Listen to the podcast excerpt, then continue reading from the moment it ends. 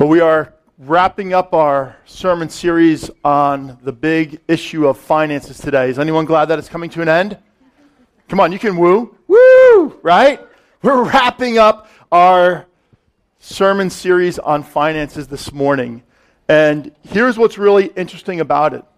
This is one of those series that, as a minister, all con- true confessions, I was dreading.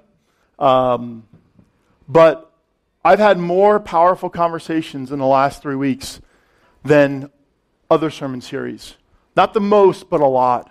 Because the moment you start dealing with the issues of finances, you start getting to the core of people.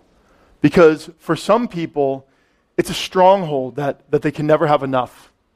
And for others, it's this place of they just can't survive. And in a world that we live in today, that when you're in this area, it is very difficult to just deal with the topic of money because you're either, you're either trying to, to, to, to be ahead of everyone or you're trying to catch up to everyone. And there's this battle for our soul. And there's a couple things that I've really been hearing people talk about. First is that, that they were very taken back by the idea that finances are actually a condition of the heart. I had shared that Jesus, that was the thing that Jesus had talked most about that uh, a huge portion of his parables, 11 of the 39, were all in financial references. That he has, that one out of seven verses in Luke reference finances.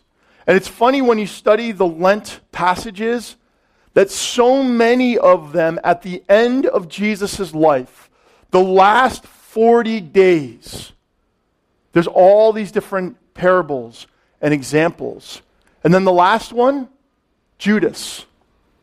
The situation with Judas had to deal with this condition of his heart.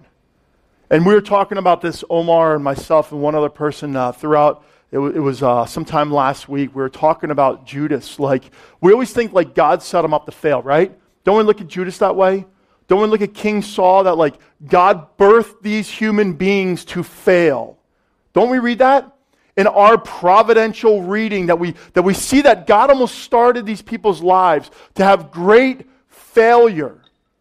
But then here's my challenge why did Jesus trust Judas with one of the most important roles in the group of the disciples? King Saul. Why did God, the Holy Spirit, fall on King Saul in such a way that his life was changed and transformed that people did not recognize him. What about Pharaoh? Let's bring up one other Pharaoh. Pharaoh, it says that God repeatedly, repeatedly softened his heart. And so there's this place of tension that even though these things had to play out, that God was still at work in these individuals' lives. And so, even though we can look back and see what happened, the end of the story, there was something deeper going on in the lives of these human beings. And so, when I bring this up, people are kind of shocked that, like, wow, I, I really never recognized that, that my, my understanding, my view of finances is actually a, a heart condition. It's what God wants to deal with in my heart. And the second thing, it was this whole idea of Jehovah Jireh. God is my what? My provider? Do we really trust that God is our provider? And at the end of the service last week, I, I had someone literally run up to me and almost pushed like three people out of the way and said, Do you know God was wrestling with me this all this week? Even this morning, God was telling me that I have to trust Him for my provisions before I ever came to church. You see, there's this big tension in our lives with, with God. Do we truly truly believe that God loves us, that He cares for us, and that He will work all things together for the good of those who love Him and are called by His name. And there's this tension. And it's something that I hate to talk about too, because in some ways I almost feel like the guinea pig. Okay, Rob, you go talk about it, right? Hey, hey, hey, hey. That's kind of when I want to kind of like drag my feet.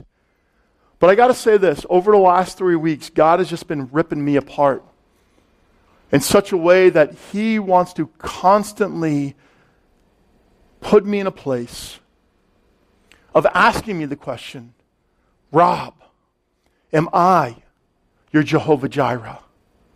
Am I your provider? Rob, how is your heart when you look at other people and what they have? Rob, why do you or do you not compare yourself in the place of materialism? And I feel like so often we're, we're willing to talk about so many issues in the church, but there's certain ones that we don't want to deal with. But I know this that even in the last three weeks, that God has brought liberty and freedom to people in a way that if we did not bring this up, they would not have it. And so, as you know, that I'm okay with uncomfortable topics. But I'm only okay, and this is where you have to hear me, and I say this in humility, so I'll, I'll step down for this. I'm only okay with that which is uncomfortable if there's a redemption story in the end. That's it. I don't want to talk about topics that talk about topics because they're the hot topics, because other people are talking about them. I only want to talk about the things that bring redemption, that bring restoration, that take something that's broken and can make it even better than before. And so I know this that God wants to get us to the place to us being in a complete area of knowing that God is not just our provider, but He's the one that blesses us. He's the one that puts us in certain situations that we can flourish. That He can put us in areas that, that His name is glorified by the different things that we do in our lives. And I don't want us to be a, a people, a church, a community that's always feeling behind the eight ball. Because that's not how God has created us. Amen? Seriously, amen? God does not want you to live behind the eight ball. God does not want you to live in a place of oppression, whether it's relationally, whether it's substantially, drugs, alcohol, finance, whatever it is. He doesn't want you to be spiritually. He doesn't want you to be emotionally be behind the eight ball. He wants you to come to a place in your life that you are flourishing in how He made you. I truly believe this, and then I'm going to jump into the sermon. Every time that God had allowed my wife and I to have a child, that the moment that child was conceived, that God had a dream for them. God had a plan and a purpose. And that God is going to live out that plan and purpose if my children and if I allow me to sit in a place of His authority. And I'll say this the only reason Christians do not flourish, and the only reason the church does not flourish, and the only reason why so many suburban churches struggle is because they've never learned to live under the authority of Jesus Christ. Amen? Seriously. And I want to tell you something. That atmosphere has to shift there has to be a shift that the moment we stop, remember I used that, that example of half fast, that commercial half fast?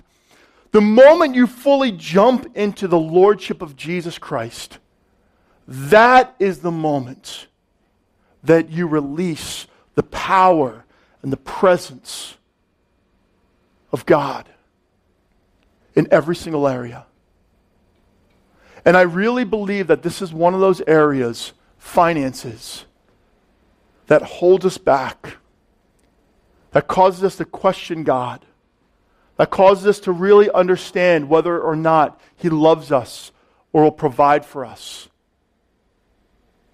And I really believe with all of my soul that if we were going to take a soul inventory, that God will be more than our provider.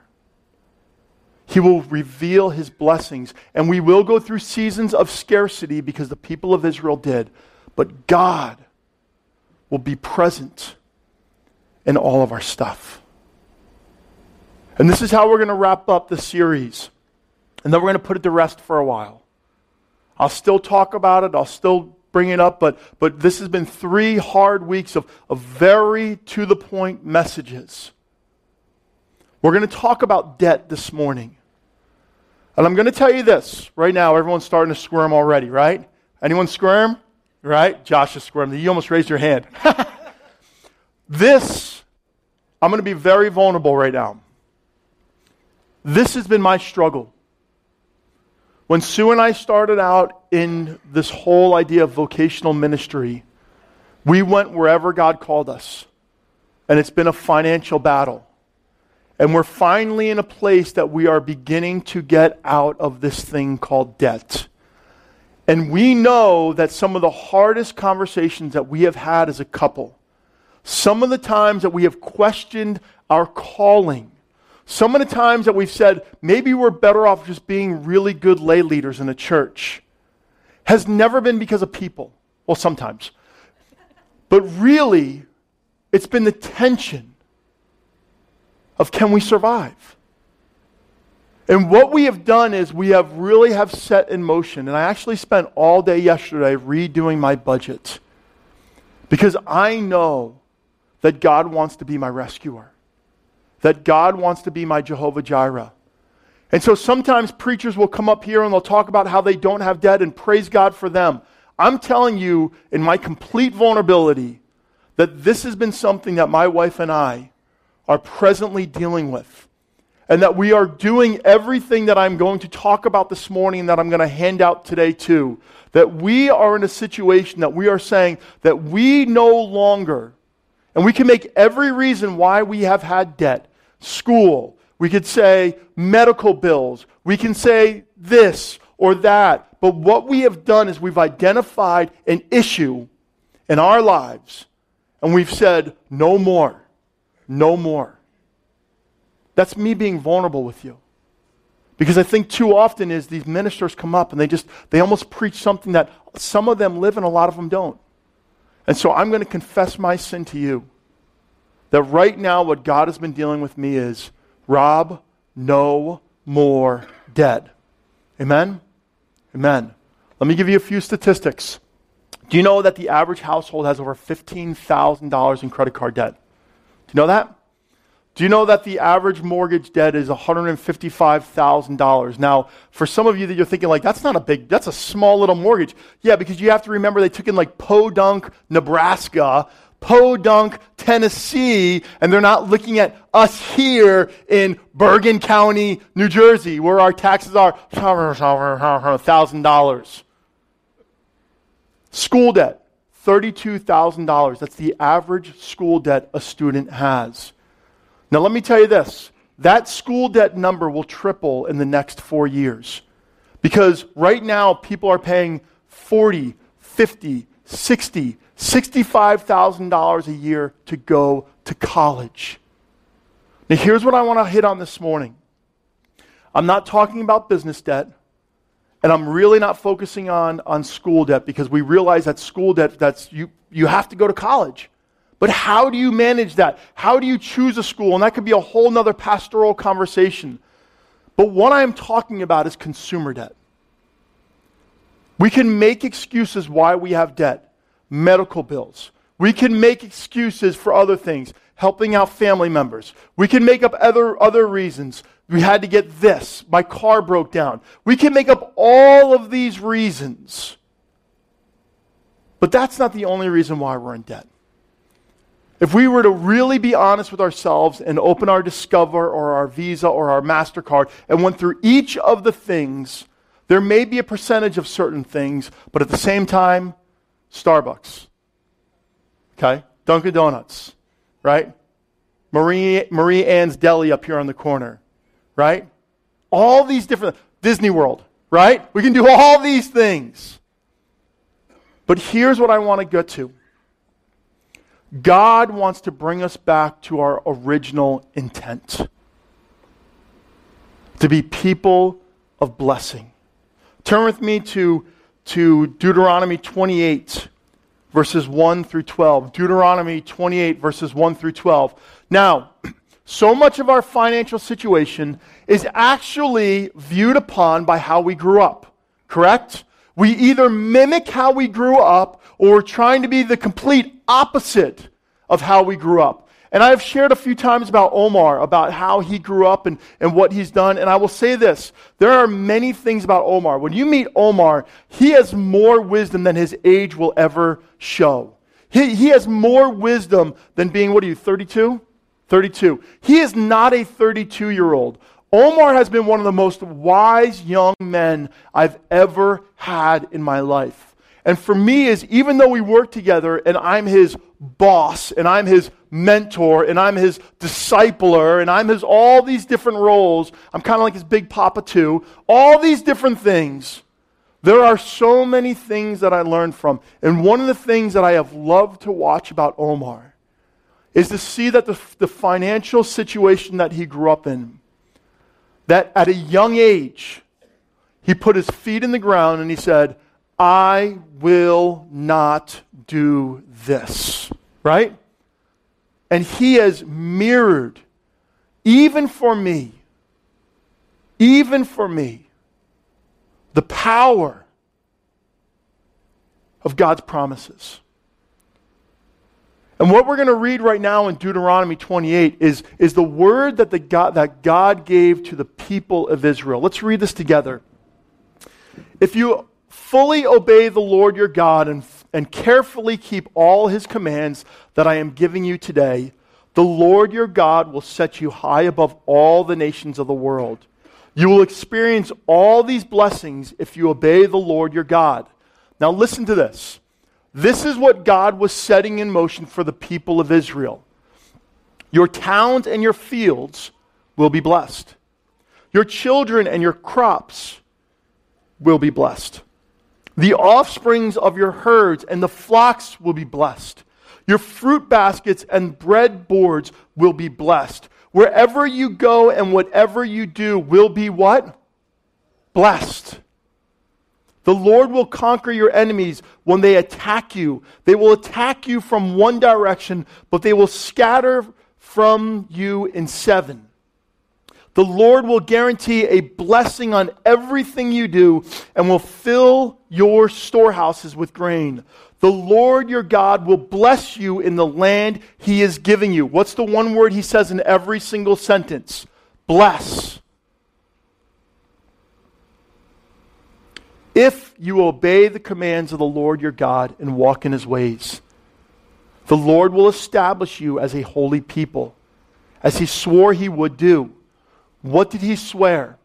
He swore in the Garden of Eden that he would make Adam and Eve a fruitful blessing to humanity. What did he tell Abraham? That he was going to be a blessing to all nations, not a nation, but all nations. What did he tell Moses what was going to happen? Everything that God swore to his people, he was going to see this come to fruition. If they chose not to do it, he was going to find another individual. If they were not going to do it, he was going to find another individual. God was going to fulfill what he promised.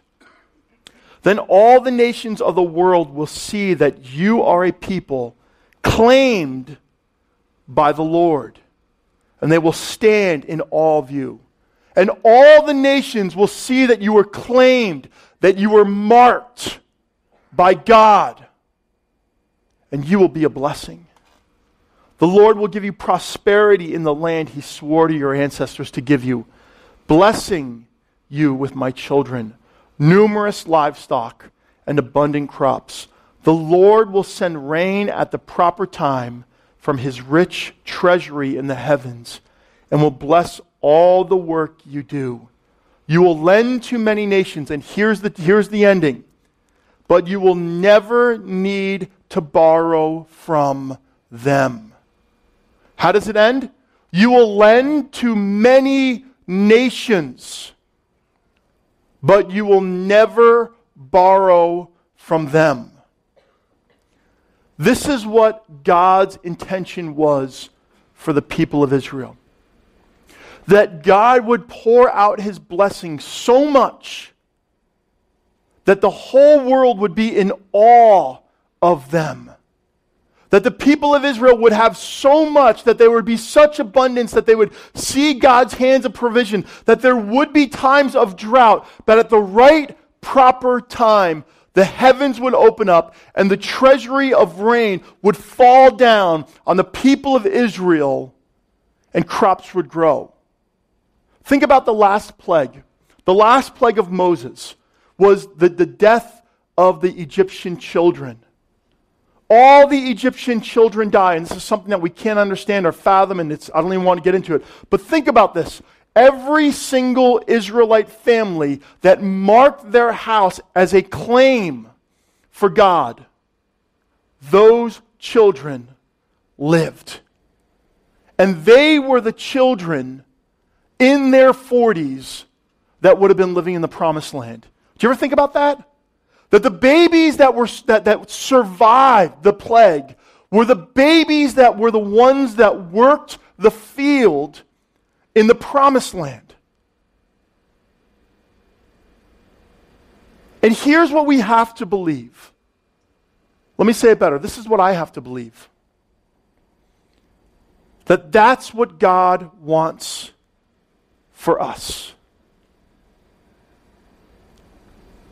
even in a culture that thrives on debt. That God does not want us to be people of this world. But He wants us to be so uniquely set apart. What's the word for set apart? What's the theological word? Sanctified. Set apart, holy for him that the world stands in awe. You see, that's what happened with the early church. The early church was so into God's provision that they shared everything they had with everyone, that it wasn't 10%. It was everything they had was God's.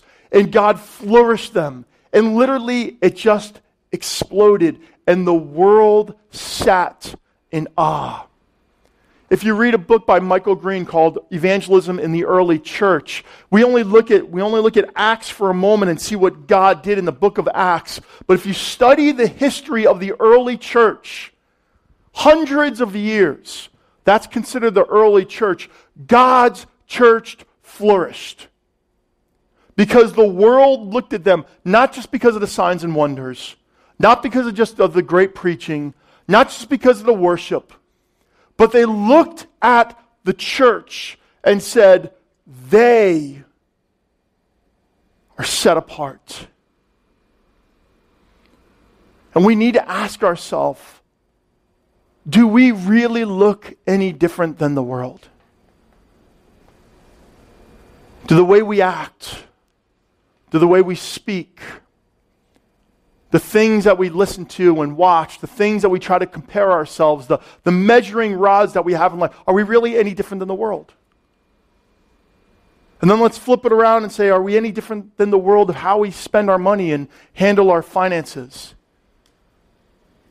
I'll share one little thing with you is I, have always leased a car because I just thought it's, I, I, I was given by a good Christian man the wisest thing to do because of what you do. Get a leased car because it's just, it's always working. It's always, you always have a new car. And, and I bought into that. Until Sue and I both went back to, both went full time to work, and we're traveling 20,000 miles a year. Literally, our cars have 40,000 miles a year. Do you know how much money I will owe on a lease if I'm driving 20,000 miles a year? And I, I'm stopping it. I'm not buying that lie anymore. Because what I'm doing is I'm just throwing money away. And so, what I actually did this weekend, I actually found a new used car for a whole lot cheaper than a lease. And I'm going to probably end up buying it. I'm going to get out of my lease. I'm going to get out of any, anything that I owe on it. I'm just going to say, I can't do this anymore. I can make every excuse to have it, but I feel like I'm trapped by the world. Am I any different than the world? If you looked at my checkbook and you saw how I give, You'd say, wow, you are different than the world. That's true. I'll confess that. I give like a banshee. I love giving. It's not even the whole idea of tithing and provisions, that's not even a question. But what about everything else in my life? Is all of it, am I living this balanced life that God would look at my checkbook and say, You are set apart? You're set apart. And that's the big question that we need to ask.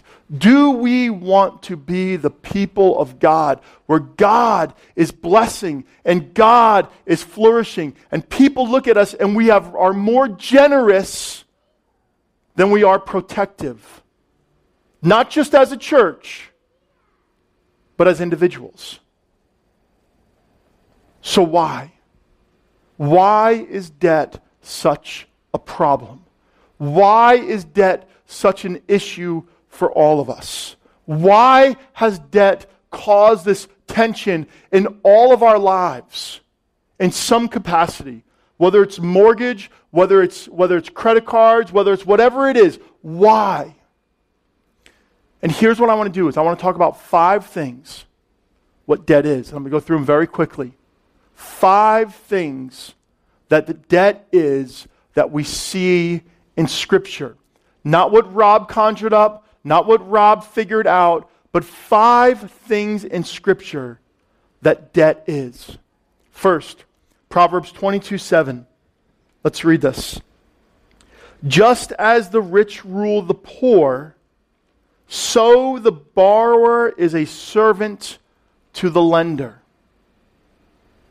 Debt is slavery. Debt puts us in a place of bondage that someone else has authority and bondage over us.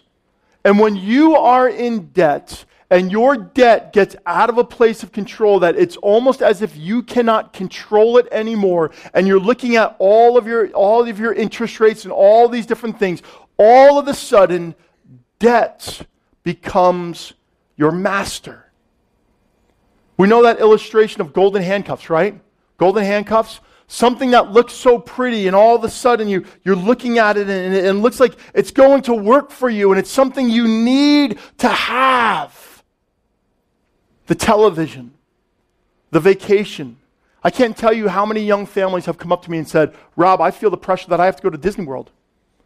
I'm going to throw it on a credit card. I'm like, whoa, whoa, whoa, whoa, whoa, whoa. Thankfully, we've never done that. We've never done anything like that, but there are so many families that I've talked to in the years where they're saying, I, I, I, just can't take the pressure of society, and my kids are making me go to Disneyland, and I'm putting it on Discover. And all of a sudden you get there and it's gold, and you go clip, clip, and you're paying for it for the next 10 years. Now, what it costs to go to Disneyland? Well, a lot of you know. For me to send my family to Disneyland would be about $8,000. And right now, I don't have $8,000 to send my, my family to Disneyland. Now, is that wrong? It's not wrong, especially if you're able to financially handle it. But we look at it, and debt becomes our master. Second, debt is considered a curse. When you look at Deuteronomy 28, what God is telling the people of Israel is that I want to make you a blessing so that other people do not have a stronghold over you and you are cursed by your poor decisions. What is a curse? A curse is a stronghold like slavery, but different. Something that keeps us always behind, something that pushes us into the dark, something that never lets us get ahead. And the reality is, is debt is a curse. And that's why I say that so many times in our life that we have patterns from how we grew up. And if you grew up in a home with a lot of debt and you have a lot of debt, I bet you I know where that curse came from. Past. What, is the, what does the Bible say that, about sin? It says that, that in sin, parents will be punished to the third and fourth generation. But in Jesus Christ, He breaks that curse. He breaks that power. He breaks that authority that we no longer have to live under a curse of anything. We don't have to live under a curse of relationships. We don't have to live under a curse of, of, addictions. We don't have to live under a curse of, of sexuality. We don't have to live under a curse of finances. We don't have to live under a curse of anything. Amen? Amen.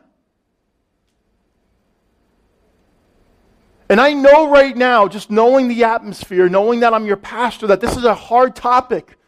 Because you're probably thinking, like, wow, am I under some kind of like curse?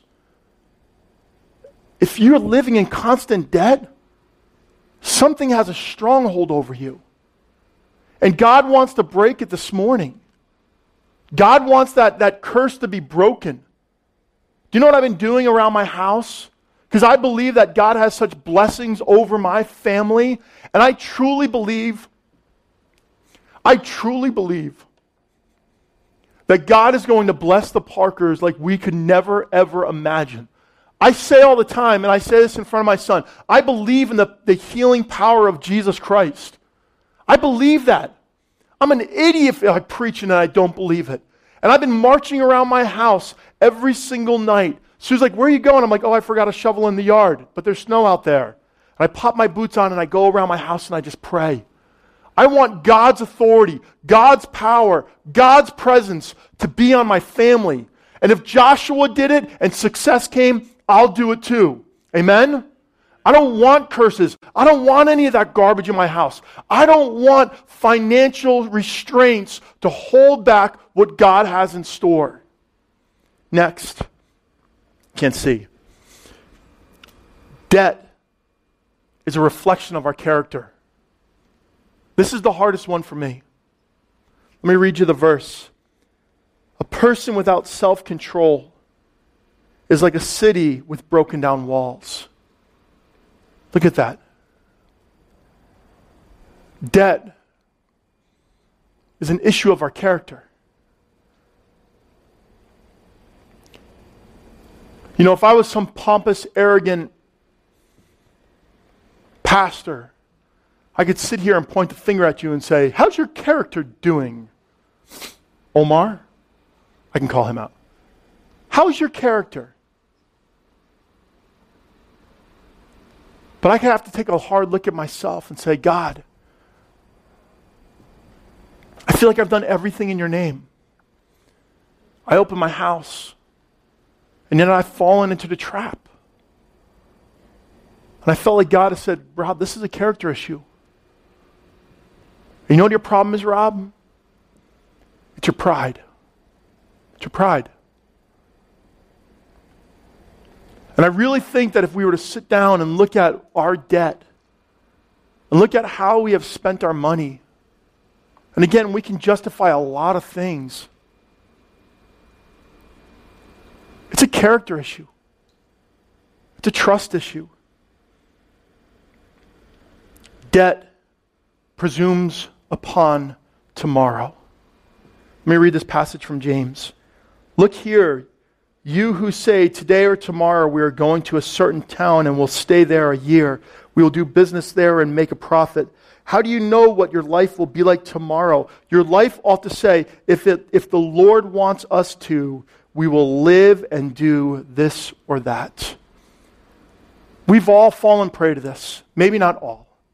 But a vast majority of you is that we've taken out debt and assuming tomorrow, whether it be a raise, whether it be a promotion, whether it be an, an expectancy from a family member, that oftentimes we will take out debt presuming that we know what's going to happen tomorrow.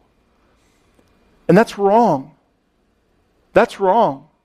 Sue and I, again, I'm just being vulnerable with you all. Yesterday, as I was, I sat down and I made her sit there making the budget, and, and, and, and it was hard. We made a budget. We said, and we do this every year. We do this every year. So it's not like something new. And I said, we're, we're, we're looking at the budget again. She's like, not today. It's Saturday. It's Saturday. It's raining. We're home. There's nothing going on. Why do we have to look at the budget, right? So Lukey comes up to me and goes, You know, you made mom upset. I'm like, uh, thanks, Lukey. Uh, go in your room. Um, but we were talking about the summer. What are we going to do? And we really sat there and we, and we just kind of put our, a stake in the ground that we're not going to make poor vacations decisions that's not based on our budget. And of course, I get a call from my brother Hey, what's going on this summer? I'm like, jerk. We can't presume upon tomorrow. And here's a last one. And this is not, this is more of a, a big overview of the Bible. Debt denies us from being generous. Debt denies us from being generous. How many times have you, have you had an inclination to give? And you're like, God, you're putting it on my heart, but I can't. God, I want to, but I won't. But yet you'll run and you'll spend $5 on a latte. That's a reality. The beauty of the people of Israel, the beauty of the early church, the beauty of Abraham and Moses was that they were generous and they welcomed everyone in. Do you know, Mo, do, you, do you realize that Abraham was a pagan? Do you realize that? Do you realize, and I thought about this about Moses, this is something I just thought about Moses this week. Do you realize, even though we think Moses grew up in this, this great, simple life in a palace, do you know what kind of lifestyle he lived before God spoke to him? He lived in like the most pagan, you know, gods and goddesses world where people were like having all these crazy events, getting drunk, having all these different affairs. And that was the lifestyle that Moses grew up in. That's all he knew. We think that he had this little inclination that he was an Israelite and, and everything was perfect, and there's Moses around everyone else, and, and everyone else is living these wild lives. Why was Moses' life no different than Pharaoh's?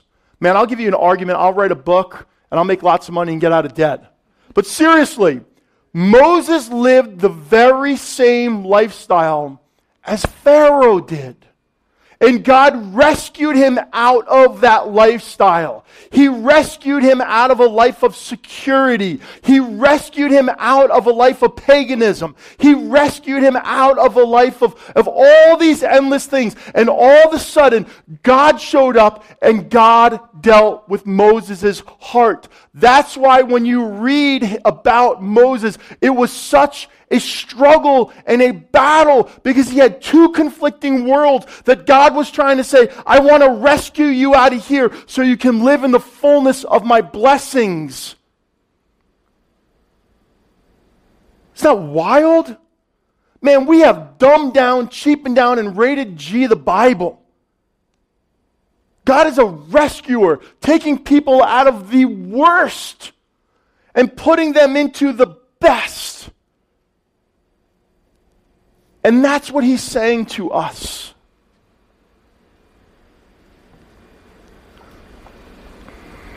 Let me just say this. There's two things that I've done with my debt.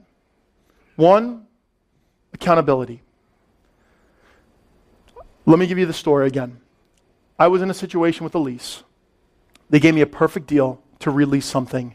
They were going to give me all the mileage I want and everything else. And I called two people.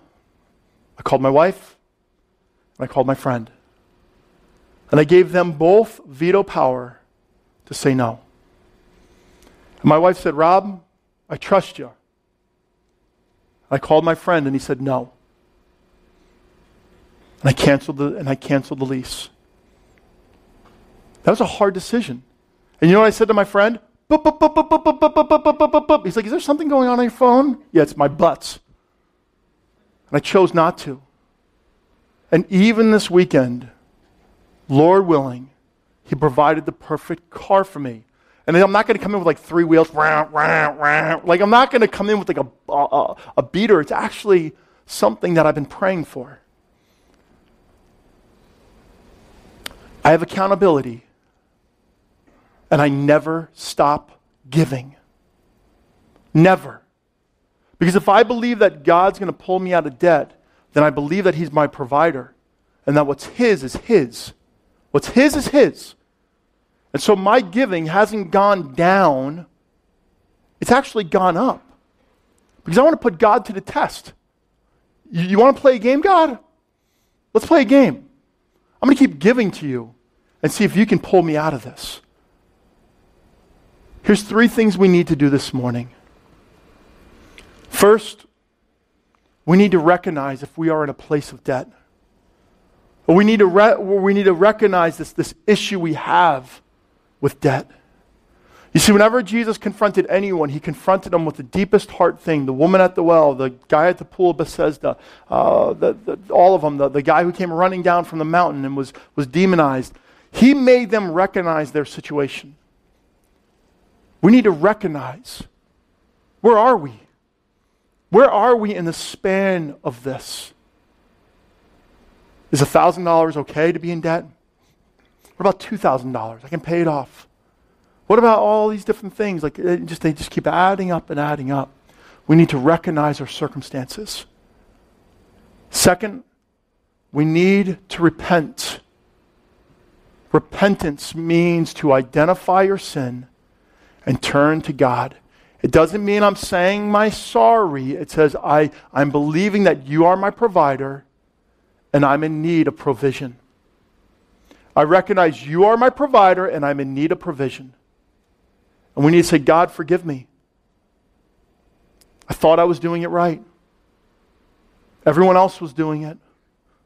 I fell into the trap. Forgive me. Forgive me. And lastly, it's reclaim it. Holy Spirit, today, I take on this debt that has controlled me and I am cutting it off. I am reclaiming my heart, my mind, my finances, and even my debt that this is yours. And today is the day that I'm going to receive the blessings of God. This is one of those forgiveness sin issues that we need to come to Jesus. This is actually like a come to Jesus moment. Some of you have heard me say that before. This is a come to Jesus moment. We just need to say, I'm going to stop it. You know, we want to stop the this, we want to stop the that, we want to stop what we're watching, we want to stop what we're doing, we want to stop our anger, we want to stop our frustration, we want to stop all these things. But today, God is saying, I want you to be like the Israelites, a blessing to the world. I want people to see you, and all they see is God. God. God's blessing. God's presence. God all over you. And this is one of those areas that no longer does God want the enemy to have a stronghold. Amen? Seriously, amen? Who wants to live like that? Who? Let's stop making excuses and begin to be one of those churches that blesses the world. Let's be one of those churches. You know what my prayer was this morning? God, make the plant the biggest blessing in this community. Think about what's in this community. Stryker.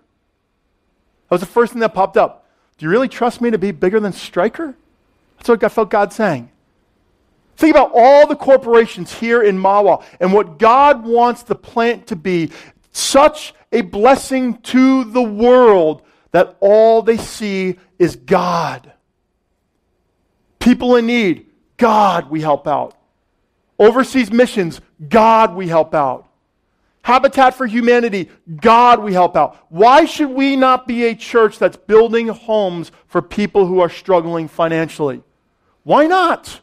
Why should we not do the things that we read about? I'm sick of reading about other people's stories.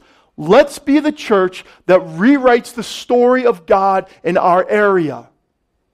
And shame on the suburban church for not living the church of James where they were so blessed that all they did is live generously. That's what these suburban churches are supposed to be. So blessed that we are so generous that people are like, I want some of that.